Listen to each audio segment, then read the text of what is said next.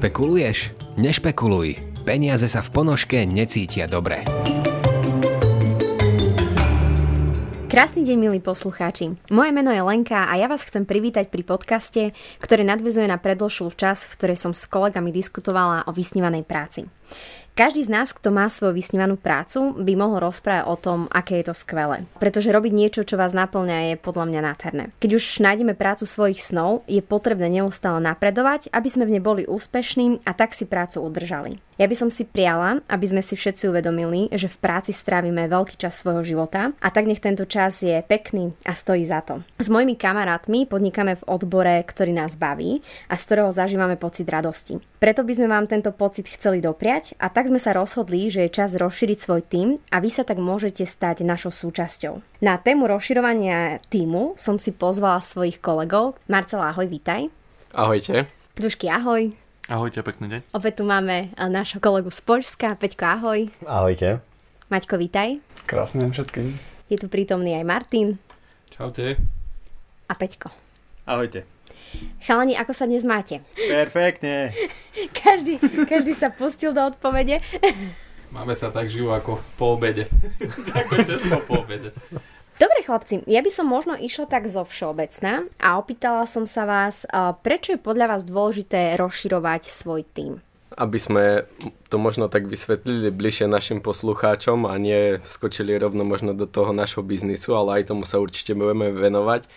Tak či už tu v rámci našho tímu alebo celkovo, tak ľudia, ktorých ja vnímam vo svojom okolí, radi športujú alebo sledujú šport, tak ja to možno dám do takého príkladu toho športového kolektívu. Napríklad ja pozerám hokej, Slovenskú extraligu a keď sa na to tak pozriem, tak práve tým dôvodom, prečo rozširovať tím, je napríklad, aby ten tím mal dostatočnú šírku kádra. Napríklad, keď sa stane nejaká kritická situácia, či už nejaký úraz, zranenie, choroba hráča, aby napríklad bol ten klub schopný okamžite toho zraneného hráča nahradiť. Druhým dôvodom môže byť napríklad tá prírodzená konkurencia v tíme. Vidím, že tie lepšie týmy hovoria o tom, že máme dostatočne široký kader na to, aby sme možno aj niektorých dôležitých hráčov niekedy posadili na striedačku a vieme ich bez problémov nahradiť, alebo keď nemajú formu, vieme ich vymeniť a možno, aby troška porozmýšľali alebo zistili ten dôvod, prečo nehrajú takto dobre. A napríklad tretím dôvodom, keď chceme nájsť to optimálne zloženie tímu,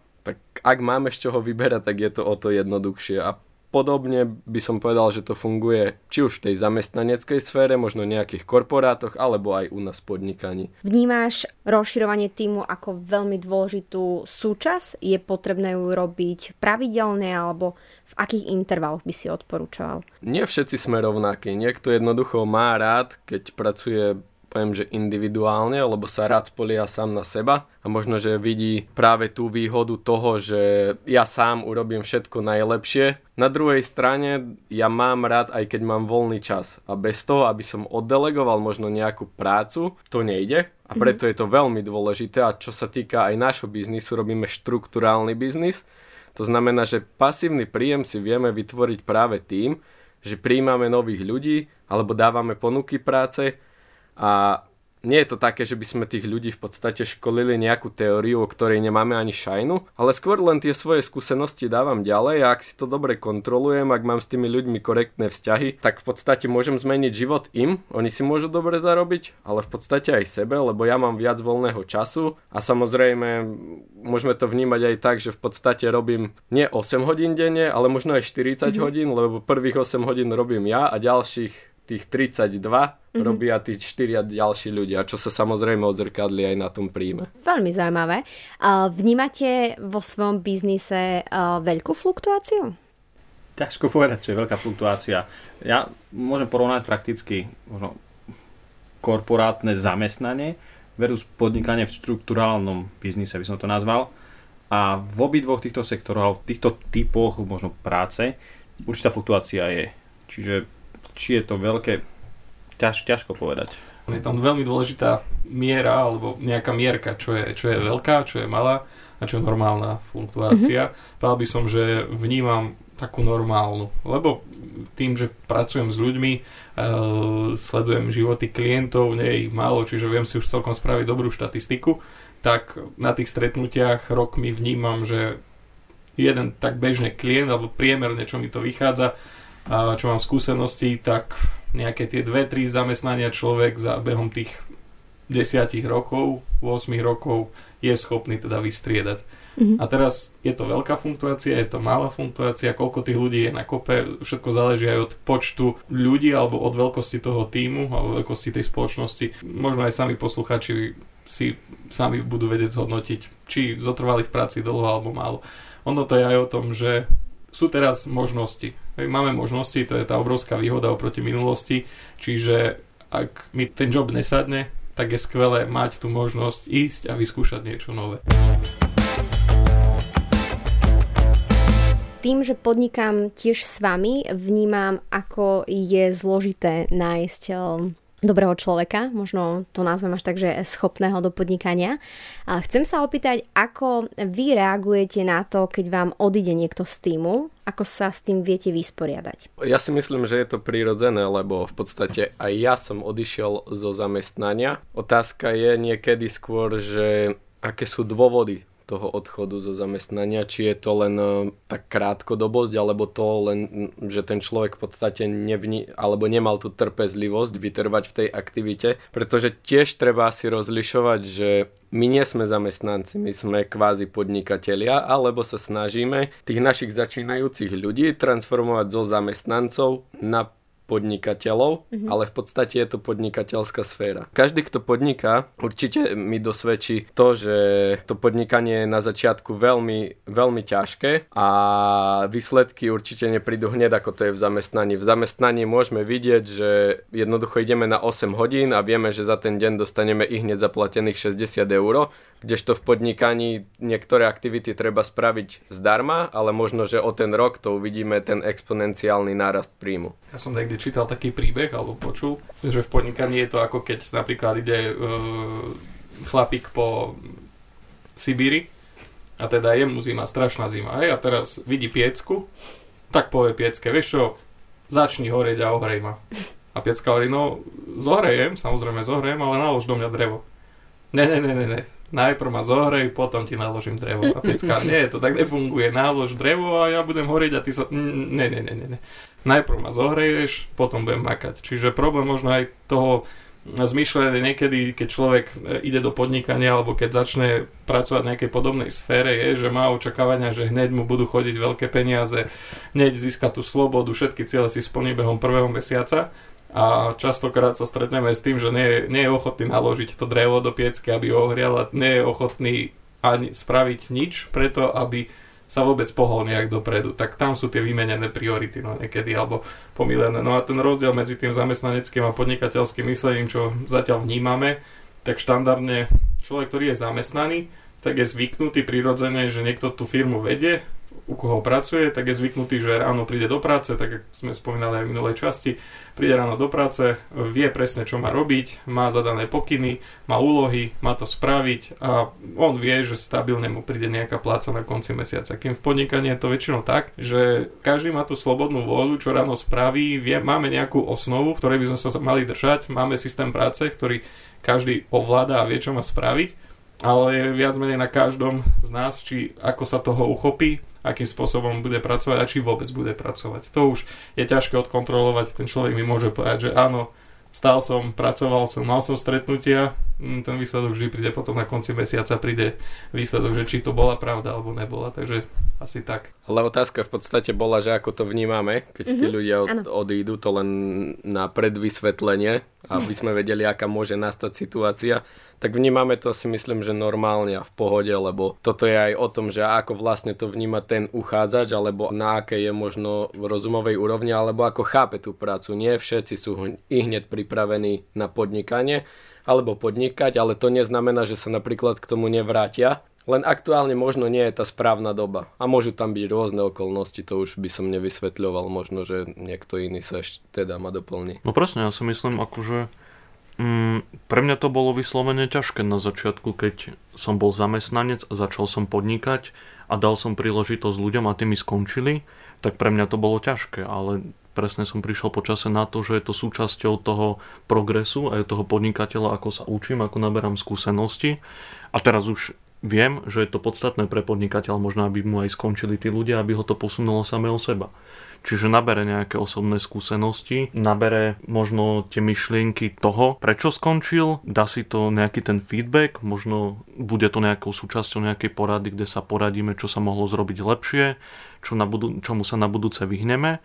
A teda, tak by som to povedal, že akože bolo to pre mňa ťažké, ale už teraz viem, že to bolo možno aj potrebné pre mňa, aby som sa vedel ďalej posunúť. To je podľa mňa veľmi pekná myšlienka, takže si uvedomiť, že každý jeden človek nás formuje.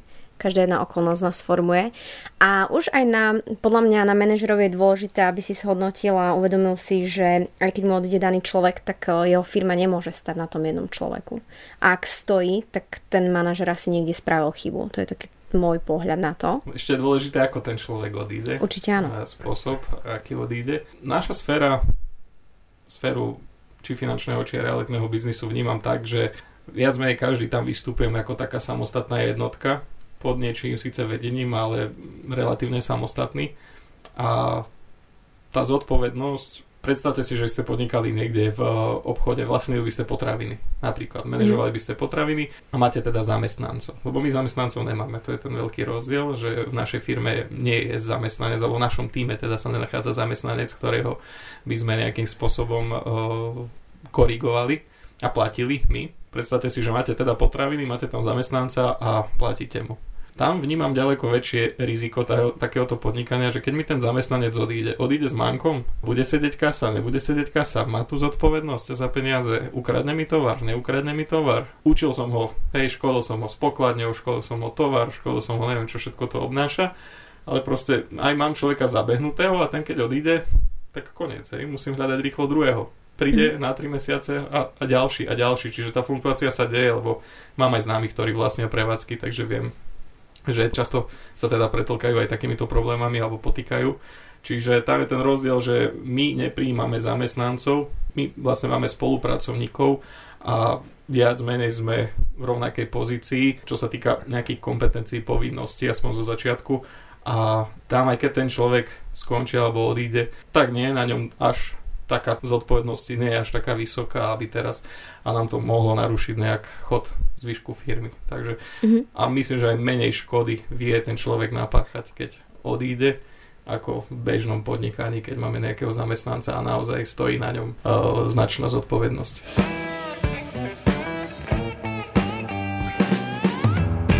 Skúste mi povedať, aký typ človeka by sa hodil do vášho tímu, aby naši posluchači vedeli, či sú tí vhodní a reagovali možno na pracovnú ponuku od vás? Hovorí sa, že vranak vrane sadá, tak ja by som bol rád, ak by to bol človek, ktorý by si chcel naozaj zmeniť život. Teda, aby bol, nechcem povedať teraz to také čarovné slovičko, že cieľa vedomý, lebo ľudia, keď prichádzajú, niekedy fakt, že nemajú ani dôveru v seba, ale aspoň trošku, aby si dôveroval, že chcem naozaj niečo dokázať, aj keď úplne neviem ako na to, ale možno spoluprácou s tým mojim vedúcim, pod tým usmernením naozaj verím, že sa to dá a budem na tom makať. A druhý môj taký point alebo dôležitá vlastnosť, aby možno bol usmievavý, aby sa rád zabával, to je pre mňa dôležité pri práci a to často aj hovorím, že hoci robíme naozaj konzervatívny biznis a riešime dôležité veci, či už pre klientov, alebo aj ten management týmu nie je niekedy úplne ľahký, ale zase nemusíme byť celý deň zamračení. Môžeme sa kľudne usmievať, môžeme si možno aj zo seba robiť srandu, hovoriť fóry a ten deň môže byť aj, aj ten náš život, aj či už osobný alebo pracovný, o to krajší, čiže za mňa mm. asi takto. Určite nezabudná na takú tú ľudskosť, takže s tým úplne s tebou súhlasím. Doplnil by ešte niekto, aký typ ľudí sa k vám hodí? Ja úplne súhlasím s Marcelom. A v tejto práci som sa naučil teda, že je veľmi dôležité neseparovať možno ľudí a teda dať každému a jednému šancu, ale rovnako, tak ako pre Marcela to povedal teda, alebo menoval cieľavedomosť, tak pre mňa je veľmi podstatné, aby ten človek chcel. Ak chce, tak s tým človekom sa dá pracovať, možno aj tú tému, čo sme mali teda v minulom podcaste alebo v minulom dieli, tak je to pekné, alebo dá sa tam pekne na to naviazať a teda ak chce a vie snívať a má niečo, za čím sa ženie, tak je oveľa ľahšie s ním pracovať. Momentálne som na, v rámci našej činnosti som na, som na etape, kde si snažím ten, ten tým nejako vybudovať a hľadám nových ľudí. A možno plne súhlasím s tým, čo, čo tu už bolo povedané, len možno by som doplnil trošku to, aby ten človek, ktorý by mal záujem o spoluprácu, aby bol možno, možno trošku odvážnejší. Ako nie teraz, samozrejme každý sa chce dozvedieť o tom, že do čoho vlastne ide, aby mal aspoň nejaké, nejaké informácie, aspoň základné, to je samozrejme. Ale tú odvahu vnímam tak, že keď sa rozprávam s nejakými uchádzačmi a vlastne častokrát vidím to, že keď tým uchádzačom dôjde, že napríklad neponúkame trvalý pracovný pomer alebo že nemáme nejaký základný plat, tak vtedy im zasvietí nejaká kontrolka v hlave a že o nie, tak viete čo, to, to, to, to nie. A začnú, začnú cúvať a e, aj, keď, aj keď sú to schopní ľudia, ktorí majú dobré vzdelanie, sú komunikatívni a veľmi dobre by...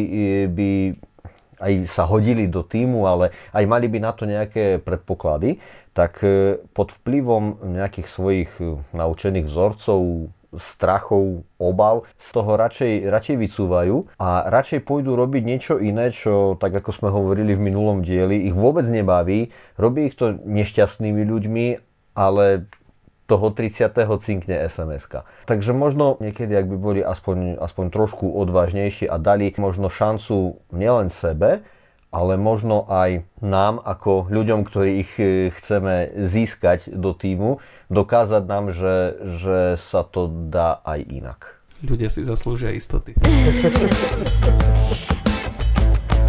Podľa mňa je veľký paradox to, že ľudia si myslia, že keď sú zamestnaní, majú tie istoty. Bohužiaľ aj táto pandemická situácia ukázala, že istoty v zamestnaní nie sú. A ja si myslím, že práve, že to podnikanie je veľkým zrkadlom, že čo naozaj dáme, to sa nám vráti.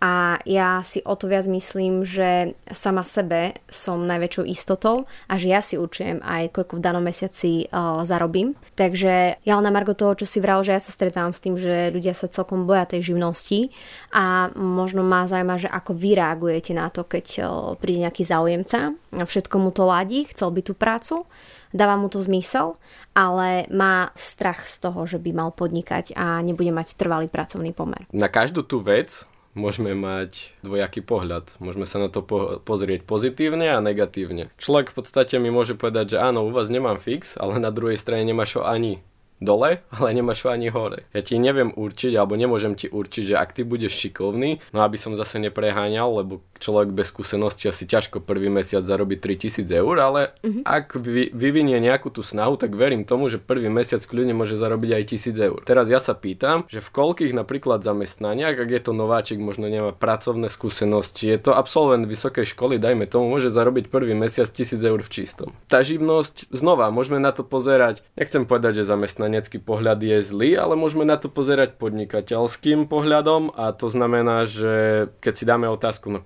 ktorý podnikateľ alebo ktorý človek, ktorý naozaj chce lepšie zarábať, pracuje na té pé pé. Každý podnikateľ si jednoducho tú živnosť otvára, alebo keď nie živnosť, tak SROčko a možno neskôr sa, keď má veľké sny alebo má nejakých biznis partnerov, sa prepracujú až k akciovke mm-hmm. a preto si myslím, že treba vyjsť možno z tej našej finančníckej bubliny, alebo ako to mám nazvať, a nie je to nič nenormálne, čo v podstate my ako keby chceme od ľudí a nie, že chceme, ale je to tak legislatívne nastavené. To asi vychádza od en bé esky, od Národnej banky alebo z nejakého zákonníka práce, že našu činnosť je možné vykonávať len pod ičom. Aj to na začiatok v podstate môžeme začať kvázi na dohodu alebo zmluvu o spolupráci. Vy čo radíte ľuďom, ktorí prídu a povedia, že sa boja živnosti? Ja sa prezentujem takým tým svojim realistickým tvrdým pohľadom. Niekedy prechádzaš do pesimistického. Mierne. Reálne fakty sú také, no samozrejme, že sme si toho vedomi, že všetci nemôžu podnikať. Hej? Čiže tu už je o tej osobnosti toho človeka. Nie každému sa to hodí. Nie každý má na to vlohy. Čiže je to úplne normálne. Hej? To, aby, aby z toho nášho podcastu zrazu nevyšlo, že nejak hejtime ľudí, ktorí sú zamestnaní na té pé pé a tak ďalej. Proste všetko je tak, ako má byť. Každé jedno zamestnanie, každé jedno povolanie má svoj zmysel a niektoré povolania sa dajú robiť iba čisto zamestnaneckým spôsobom, niektoré povolania sú vhodnejšie, keď sa robia podnikateľským alebo teda na živnosť, podnikanie zero. Sú rôzne formy toho podnikania, to záleží od spoločnosti a tak ďalej. Čiže ja by som to len možno takto povedal, že to slovo podnikanie Kedysi dávno som si ho dohľadával, že čo znamená ten pojem. Nie je v podstate nejaká... Cieľa vedomá sústavná činnosť. Tak. Samostatne zárobková činnosť, nie? Tak, s cieľom tak. Vykonávania zisk. Látam nejaké poučky no, zo strednej. Presne tak, presne tak. Po, skrátené, skrátené povedané, je podnikať nejaké kroky tak. Na to, aby teda tá dotyčná osoba alebo ten subjekt teda mal nejaký zisk, mal nejaké tržby. Čiže niektorí ľudia majú pokrivený pohľad a myslia si, že podnikateľ musí byť charita, lebo však keď má peniaze, tak nech ich rozdá. Podnikanie nie je ani o charite, podnikanie je, áno, sústavná činnosť za, za cieľom nejak vykonávať alebo mať zisk, tak ako zamestnanec chodí do práce, aby mal zisk. Toto naše podnikanie je v tom pekné, že my tú odmenu máme naozaj až za to, keď niečo vykonáme, čiže naozaj obchod musí prebehnúť úspešne, aby tá odmena bola. A vidíme presne, výhoda hlavne nášho podnikania je tá, že vidíme presne za sebou výsledok. Mm-hmm. Hej, čiže nie je to len o tom, že chodím niekde, vykonám nejakú činnosť a z mesiaca na mesiac nevidím za sebou nič. V podstate každý deň to isté, monotónne a jediná moja motivácia je to, že mi príde na konci alebo na začiatku mesiaca alebo v strede mesiaca výplata A, a moja odmena, ale to naše podnikanie naozaj v tom super, že regulujem si čas pracovný, nastavujem si teda pracovnú dobu, a rozhodujem sa, s kým sa stretnem, teda vyberám si aj, čo budem robiť, s kým budem pracovať, s kým budem spolupracovať a takisto si aj regulujem samozrejme potom tú výšku svojej odmeny. Čím viac som ochotný zamakať, tým som pripravenejší aj na krajšiu odmenu a teda aj na ten, poviem to tak, že komfortnejší život, alebo kto už aký vlastný osobný motiv má. Mm-hmm. Ale vidím hneď za sebou ten výsledok. Hej, poviem príklad, to nebolo také abstraktné všetko. Keď niekomu pomôžem s vlastným bývaním zafinancovať, tak už na ďalší mesiac sa mi stáva, že sedím u neho doma a kolaudujem. Hej. Mm-hmm. Alebo keď pomôžem niekomu zafinancovať auto, tak už ho na, na budúce na ulici zdravím v novom aute. Keď niekomu pomôžem vytvoriť rezervy na dovolenku, tak sledujem na Facebooku, ako si tu dovolenku. Ja, že ideš s ním na dovolenku. Ja verím, že raz sa dostaneme aj. Že ťa zoberú. Tak. Možno, ja by som vás doplnila, ak príde uchádzač, ktorý chce robiť túto prácu a chce s nami podnikať, sú podľa mňa možno také dve cesty, možno vy doplníte aj ďalšiu, tretiu, štvrtú a podobne. Jedna je vydať sa takou cestou, že začnete rovno podnikať, to znamená otvoríte si živnosť, začnete automaticky vykonávať danú činnosť, venujete jej na všetok pracovný čas. A potom je druhá cesta, kde bola aj moja cesta k podnikaniu a to bolo to, že som mala zamestnanie a popri tom som rozbiehal svoje podnikanie. Táto cesta je podľa mňa niekedy ešte náročnejšia, ako sa pustiť len do podnikania, pretože sa prepínate medzi dvoma svetmi a v každej práci musíte dávať nejaký výkon. Tým pádom je logicky, že aj dlhšie pracujete, ale ako keby aj to je cesta, že pokiaľ sa niekto bojí si to podnikanie o, ísť do neho na sto percent, tak môže popri svojom zamestnaní vykonávať aj podnikateľskú činnosť a s časom sa dostane do takej situácie, že sa mu to preklopí a potom sa si veľmi rád sám povie, že si dáva výpoveď. Čo viem, že veľa z vás je tu presne takých, ktorí uh, mali prácu, popri tom podnikali a tak sa mi to pekne preklopilo. Úplne môžeme súhlasiť, sme tu minimálne štyria zo šiestich, ktorí mali takýto šťastný osud. Akou formou sa môžu uchádzať naši poslucháči o prácu? Kto chce, cestu si nájde, aj spôsob si nájde. Každý z nás má aj svoj vlastný web, takže ak, ak ich tie weby neviete nájsť, tak v popise, kľudne, v popise, kľudne, hej, v popise to nájdete, prípadne kontaktujte nás a určite budete si môcť vybrať tvár, ktorá vám znie povedome a najsympatickejšie. Ja teraz nechcem, aby to nejako s nejakým spôsobom dehonestovalo prácu, ktorú vykonávame. To, že poviem, že naozaj napísať, pozvať sa nám môže každý. Prvá vec ale nie je tá, že naozaj vezmeme každého a že túto prácu môže vykonávať každý. To vôbec tak nie je.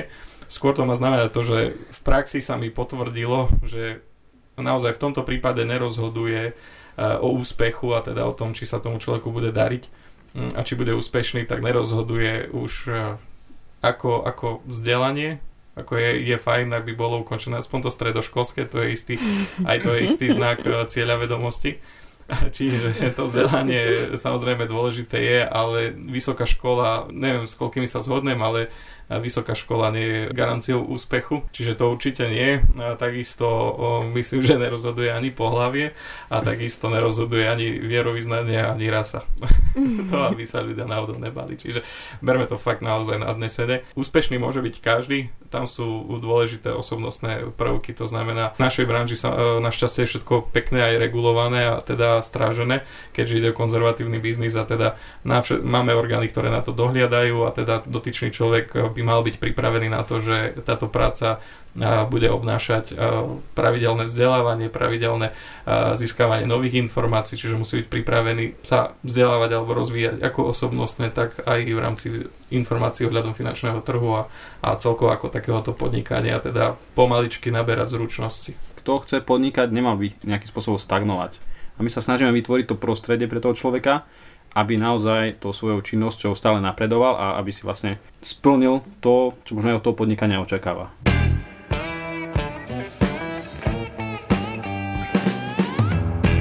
Ak by ste mali povedať len jednu vlastnosť, ktorú by mal byť mať podnikateľ, aká by to bola? Hlavne chuť, by som povedal. Za mňa chuť do toho, do, do práce. Dobre, a čiže... teraz v čase korony ten, ten chuť a tá chuť a čuch je takže trošku... Dobre. Automaticky sme si vyseparovali pár ľudí. Takže chuť pracovať. Áno, tak. Za seba by som povedal určite odvaha. Prekonávať sa. Dobre, odvaha. Odvaha je veľmi dôležitá, to, to určite. Ale tiež by tam mala byť istá dávka nejakého takého nadhľadu. Priebojnosť. Ten človek by mal byť trošku taký, že, že chce niečo, niečo viac, než možno ostatní. Trpezlivosť. Lebo strašne mm, veľa ľudí dobré. Si myslím, že práve preto skončí. Vlastne to bol dosť aj náš prípad.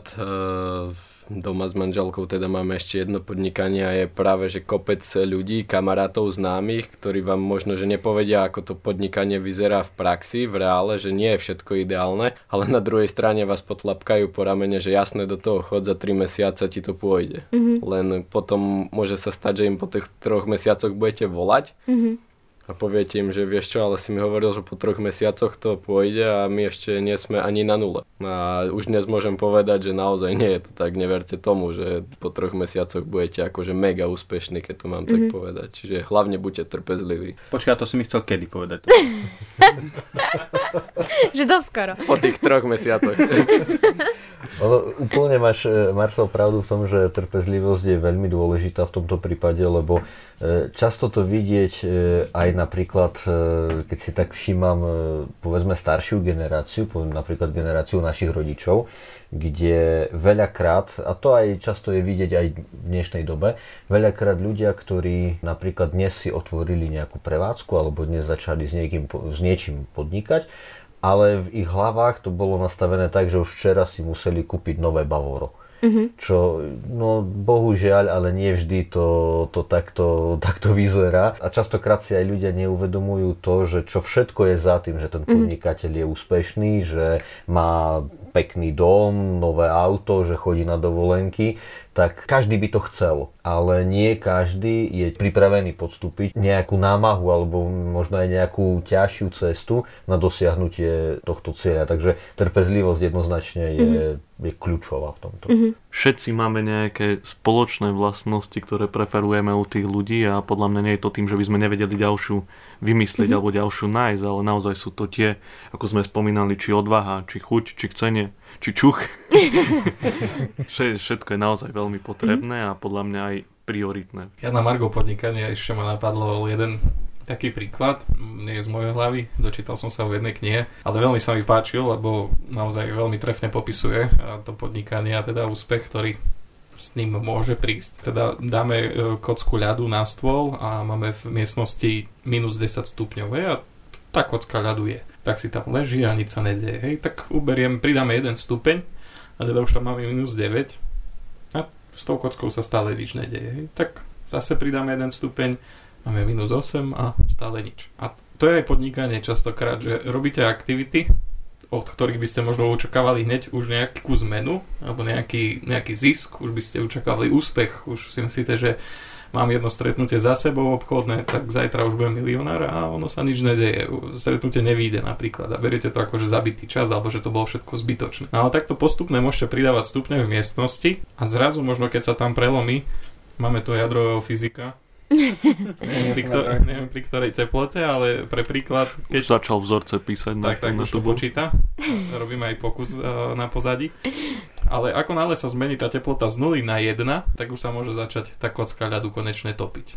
A teda môžete povedať, že tie predošlé kroky boli bezvýznamné alebo boli zbytočné? Asi nie, lebo aj keď rozhodujúci krok a najviditeľnejší bol ten z nuly na jeden, tak muselo tomu predchádzať aj minus desať, minus deväť, minus osem, proste postupné pridávanie teploty v tej miestnosti, aby tam prišiel zrazu ten viditeľný výsledok. A v našej branži to častokrát takto je, že musia tam byť aj tie úspešné obchodné stretnutia alebo úspechy, musia tam byť aj tie neúspechy, aby človek zrazu videl nejaké to ovocie. A to, preto tam hovoríme o tej trpezlivosti, o tej chuti, aby, aby niekoho neprešla tá trpezlivosť, že pridal dva stupne a, a nechal to tak. Mhm. Ja si tu dovolím trošku nadviazať na teba slovami jedného veľmi úspešného poľského podnikateľa, ktorý v jednom rozhovore povedal, že čo je úspechom alebo v podnikaní, alebo že ako, ako dosiahnuť úspech v podnikaní. A on to veľmi pekne sklasifikoval alebo zarámcoval, že úspech v podnikaní je vtedy, keď pripravenosť sa stretáva so šancou. To čo, to, čo si ty povedal, to skutočne platí v tom, že človek musí byť pripravený,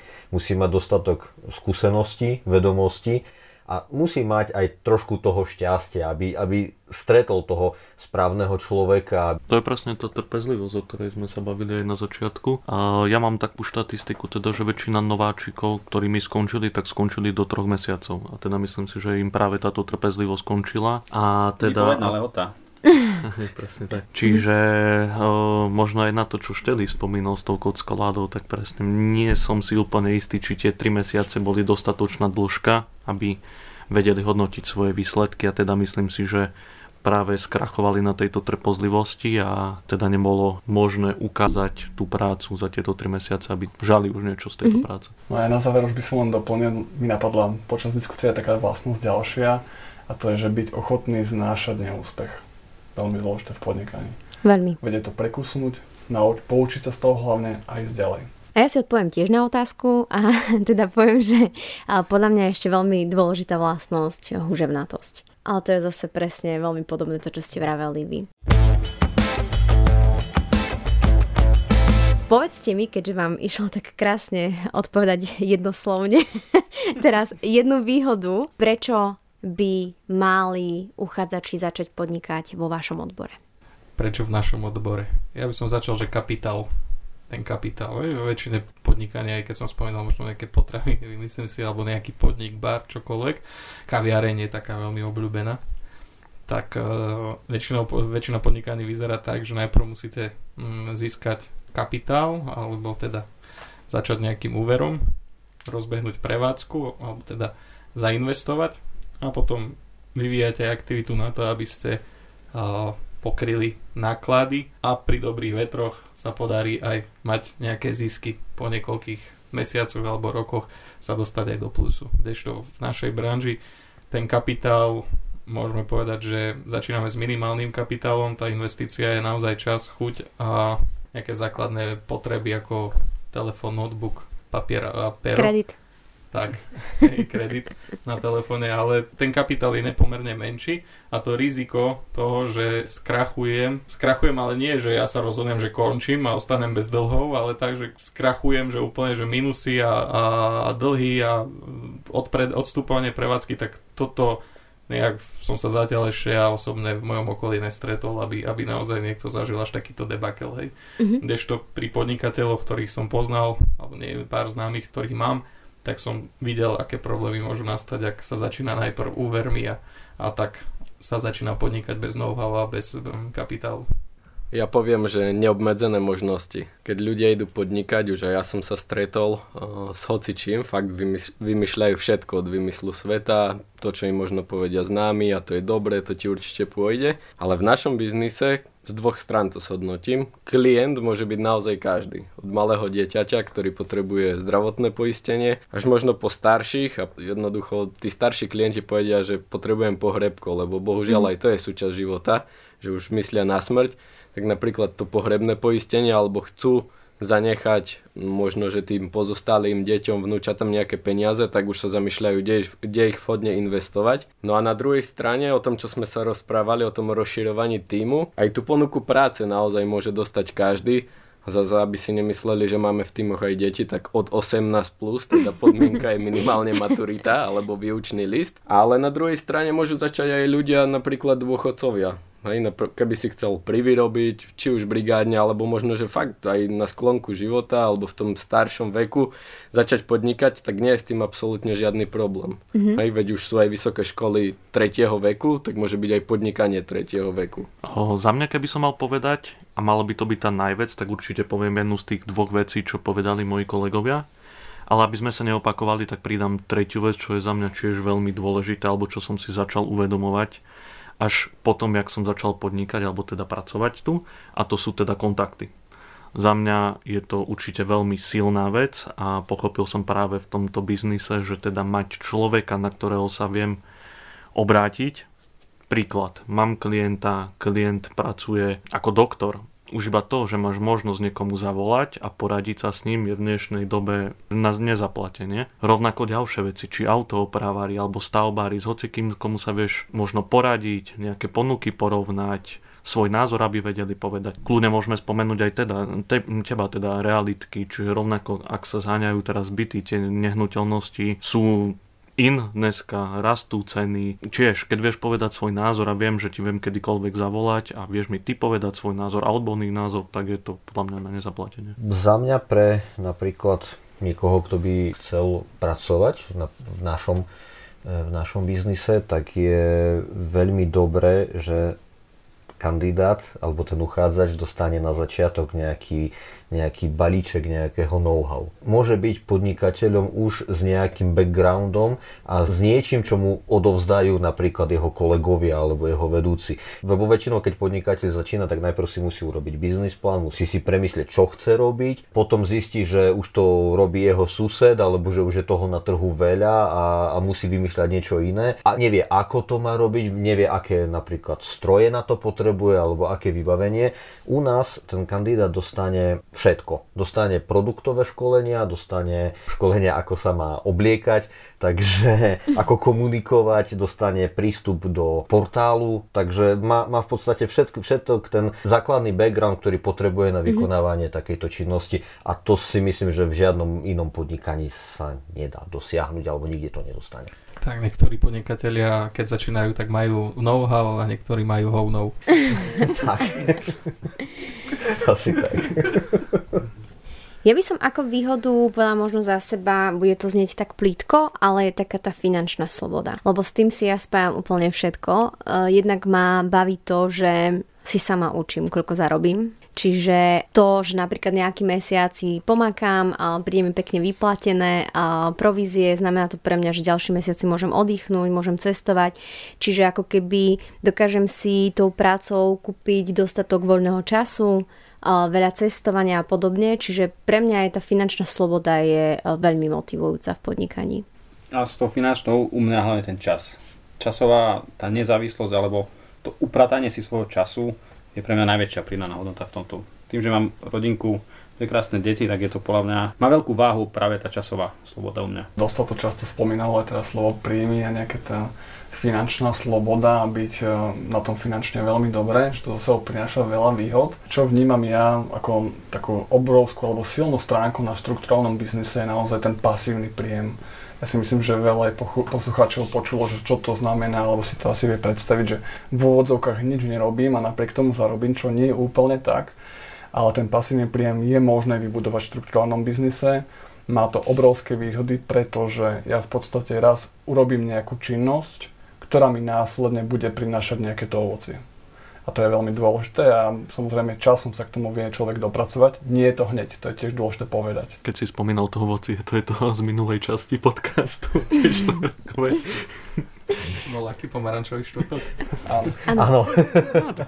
Asi také toto prináša ovocie, nie? Presne tak, ľúbime pomaranče. Tak, kto nevie, o čom rozprávame, pustite si nás predošlý podcast. Dobre, mňa by zaujímal ešte váš pohľad, že či je podľa vás lepšie, ak k vám príde uchádzač, ktorý už má prax v danom odbore, alebo sa môže naozaj hlásiť aj taký, ktorý prax nemá. Myslím si, že veľmi to záleží od, od toho, v podstate akú má prax a aké má skúsenosti. Ja to osobne poznám možno trošku z takej športovej oblasti, ktorej sa trošku venujem, a to je tak, že keď som niekedy cvičil, tak som mal nejaké návyky. Potom som mal dlhší čas prestávku a keď som začal sa tomu znova venovať, tak mi tréneri povedali, že no ale to už dneska neplatí. Mm-hmm. Lebo napríklad sa zmenili nejaké techniky, zmenili sa nejaké postupy, inak sa to interpretuje, máme viac inf- informácií o biomechanike ľudského tela, takže tiež som sa musel predstaviť nejako. Takže môže to byť dvojsečné, môže to byť dobré, ak niekto má nejaké skúsenosti, lebo povedzme nepotrebuje možno toľko starostlivosti toho, toho nadriadeného a toho vedúceho, aby ho zaškoľoval, vyučil a odovzdával mu to know-how tak starostlivo, ako niekto, kto už o tom niečo vie. Zase na druhej strane ten človek môže mať nejaké v úvodzovkách zlé návyky, alebo môže niečo, niečo robiť inak, čo povedzme do nášho systému práce alebo do nášho týmu nemusí sedieť. Takže je treba to nejak citlivo vnímať a vybalansovať. Mm-hmm. Radi si vyškolíme alebo vychováme spolupracovníka alebo kolegu od nuly. Radšej takto, ako, ako potom meniť už zaužívané nejaké návyky, s ktorými nie sme úplne stotožnení. Nie sme tí, ktorí si práve zakladajú, ako poznám niektoré spoločnosti, ktorých filozofia je hlavne na oslovovaní iných sprostredkovateľov a iných obchodných partnerov alebo zastupcov. Tak toto nie je zrovna tá naša stratégia, ktorou ideme, a v našom týme je veľmi dôležitá dôvera a vlastne vzťahy, a dobré vzťahy, a nie vždy sa to stretne takto. Tá, tá dôvera tam potom zlyháva, ak príde človek z inej spoločnosti, a tie potom činnosti sú všakovaké, takže takto.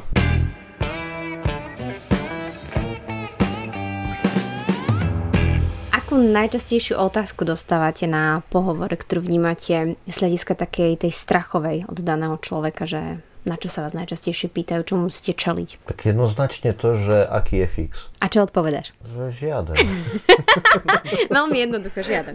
Tak na priamu otázku priama odpoveď, takže... Fix je nula a všetko ostatné sú odmeny. Á, okej. Okay. Ja najčastejšie teda ako klient. Kde získam mm-hmm. klienta? Čo odpovedáš? Veľmi jednoduchá odpoveď. Existuje viacero fóriem. Na začiatku vždy poviem, že každá firma je založená na tom, aby získavala nových klientov. To je veľmi dôležité povedať, lebo veľa ľudí si myslí, že klienti sa nezískavajú nikde. Alebo že my sme výnimoční teraz ako finančný biznis, ale my potrebujeme získať nových klientov, čo je nezmysel. Každá firma chce získavať nových klientov a tých starých udržať. Takže to robíme aj my. No a existuje viacero spôsobov ako. Jeden zo spôsobov, ktorý je možný, tak je samozrejme robiť si pozitívnu reklamu vo svojom okolí. Ďalšia forma je využiť na to inzerciu, nejaké portály, a to je v rámci samozrejme mm-hmm. kolektívu a kolegov. A potom ešte je tam, sú možnosti, ktoré vôbec nepreferujem a vyslovene im hovorím, že pokiaľ sa niečo také bude diať u nás, tak v podstate majú okamžitú výpoveď.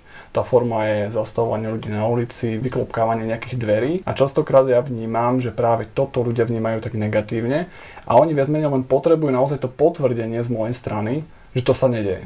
Mm-hmm. Lebo či už mali nejakú negatívnu skúsenosť, vo všeobecnosti možno tak koluje v spoločnosti presne taký ten model, že každý, kto získava klientov, to robí spôsobom volanie na cudzie čísla, zastavovanie ľudí na ulici, proste, ako by som to nazval, že otravovanie. Toto presne mm-hmm. oni hľadajú, aby som im potvrdil, že u nás nebudú nikoho otravovať týmito službami. Pamätáte si na vaše prvé oslovenie do tohto biznisu? Aké ste mali pocity, aké možno otázky? Moje prvé oslovenie do tohto biznisu bolo od môjho skvelého kamaráta, ktorý, ja sa doteraz pamätám, ma zobral domov. Sadli sme si tam zo sklenený stôl, prišla jeho mámka, poprosili ju, že nech nám prinesie vodu a nech nám dá pokoj na nejaký ten čas, zatvorí miestnosť. Tam by mi vysvetlil nový biznis plán. Mamka, asistentka. Presne tak, čiže aby naozaj mal ten, ten priestor mi vysvetliť, akú reálne možnosť mám, a aby som teda s ním začal do budúcna aj podnikať. Neviem, či vtedy si ešte uvedomoval, že naozaj to prerastie až do takej spolupráce a naozaj sa stal mojim obchodným partnerom.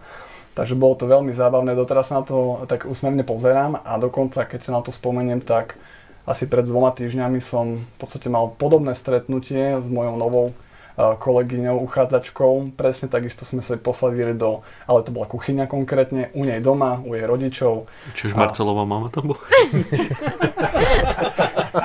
Mami, pozdravujem. Veľmi dobrá trefná poznámka, Dušan. Bolo to blízko, nebola to jeho mamka, ale mamka teda mojej novej kolegyne. Takže áno, tiež tam prišla. Čiže mamky zohrávajú dôležitú v tomto presne tak. Ďakujeme, mamky. Lenka, pýtala si sa, myslím, že doslova, že či si pamätáme na tú ano. ponuku práce, tak ja som si neúplne istý, či si pamätám, lebo ja som ju dostal po ceste z tréningu z folklórneho súboru od Šteliho, čiže bolo to také, no folkloristi vedia, nebude, bolo to veselé, nebudem vysvetľovať, ale zábavné to bolo a to bolo pre mňa dôležité, tak ako to je dôležité aj teraz. Samozrejme aj ja som mal takú obavu, že čo ja ako strojár, aký biznis. Ale na druhej strane mi to Šteli skvele povedal, že aj keby ti to nešlo, do, dozvieš sa dôležité info a keď nič, tak jednoducho si povieš, mám nejaké informácie a nie je to pre mňa. Tak to som tak, takú slobodu som mm-hmm. vlastne prijal a dnes už som neodišiel sedem rokov, čiže celkom dobre. No, Šteli je veľmi špecifický v tom, aké a na akých miestach dáva pracovné ponuky. Ja som dostala od neho pracovnú ponuku na benzínpumpe. A kresil mi kariérny plán na, na bločku, že? Áno, bolo to stankovanie. No, tak z tohto Marcel, Marcel dostal ponuku po veľmi ťažkom tréningu, takže preto si nepamätá. Z tohto ale vyplýva, že nie je dôležitá možno niekedy ani forma, ani miesto, ani čas, alebo takto čas je dôležitý a ostatné, ostatné nie. A to možno aj to, čo spomínal uh, Peťo, že musí sa to stretnúť, schopnosť toho človeka v správnej chvíli dostať teda ponuku a prijať ju a reagovať na ňu. Ten daný uchádzač alebo človeka, ktorého si vyberieš, v akej je momentálne situácii, lebo ja napríklad som vtedy zvažoval možno, že brigádu, niekto, kto bol zamestnaný, možno, že bol spokojný s tou prácou, príde nový aspekt do života, napríklad deti, potrebuje viac voľného času a aj to môže byť nejaký dôvod dať tú ponuku práce a je tam mnoho iných vecí, možno finančná nespokojnosť, čokoľvek. Ja len toľko chcem dodať na margo kolegovcov, že možno prečo dávať tie ponuky, alebo prečo túto prácu robíme a prečo sme Aj, aj dávame ďalej ponuku na spoluprácu a prečo my sme ju hlavne prijali, tak to hlavný motiv je asi ten jednak e, mať prácu, ktorá nás baví, ale druhá vec, že častokrát sa stretávame s takými, alebo ja čo sa stretával, som sa stretával v minulosti s takými nejakými názormi, že už je toho veľa, už to robí každý, môže to robiť každý, tak tiež nemôžem úplne súhlasiť s tým, že to veľa, ja osobne mám už niekedy problém stíhať. Tým, že sme sa bavili, že naozaj klient môže byť každý od malého dieťaťa, pre ktorého rodičia zriadia nejakú službu, až po ľudí vo vyššom veku, ktorí vlastnia nehnuteľnosť a chcú si ju zabezpečiť, alebo ešte stále vlastnia vozidlo a chcú si ho zabezpečiť nejakým spôsobom, tak tej populácie na Slovensku je, môžeme rátať v miliónoch, kým možno sprostredkovateľov aktívnych na finančnom trhu môžeme rátať maximálne, myslím, že v desať tisícoch. A teda, keď si to dáme ten pomer,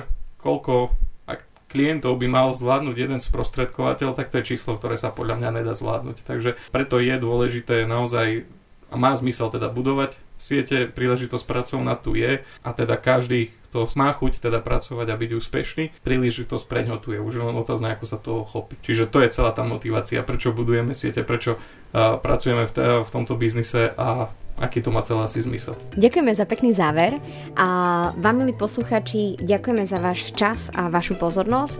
Ja vám možno tiež tak na záver len pripomeniem, že treba si uvedomiť, že naozaj v tej práci trávime veľmi veľa času, tak prečo nevyužívať ten čas v práci, ktorá nás bude naplňať.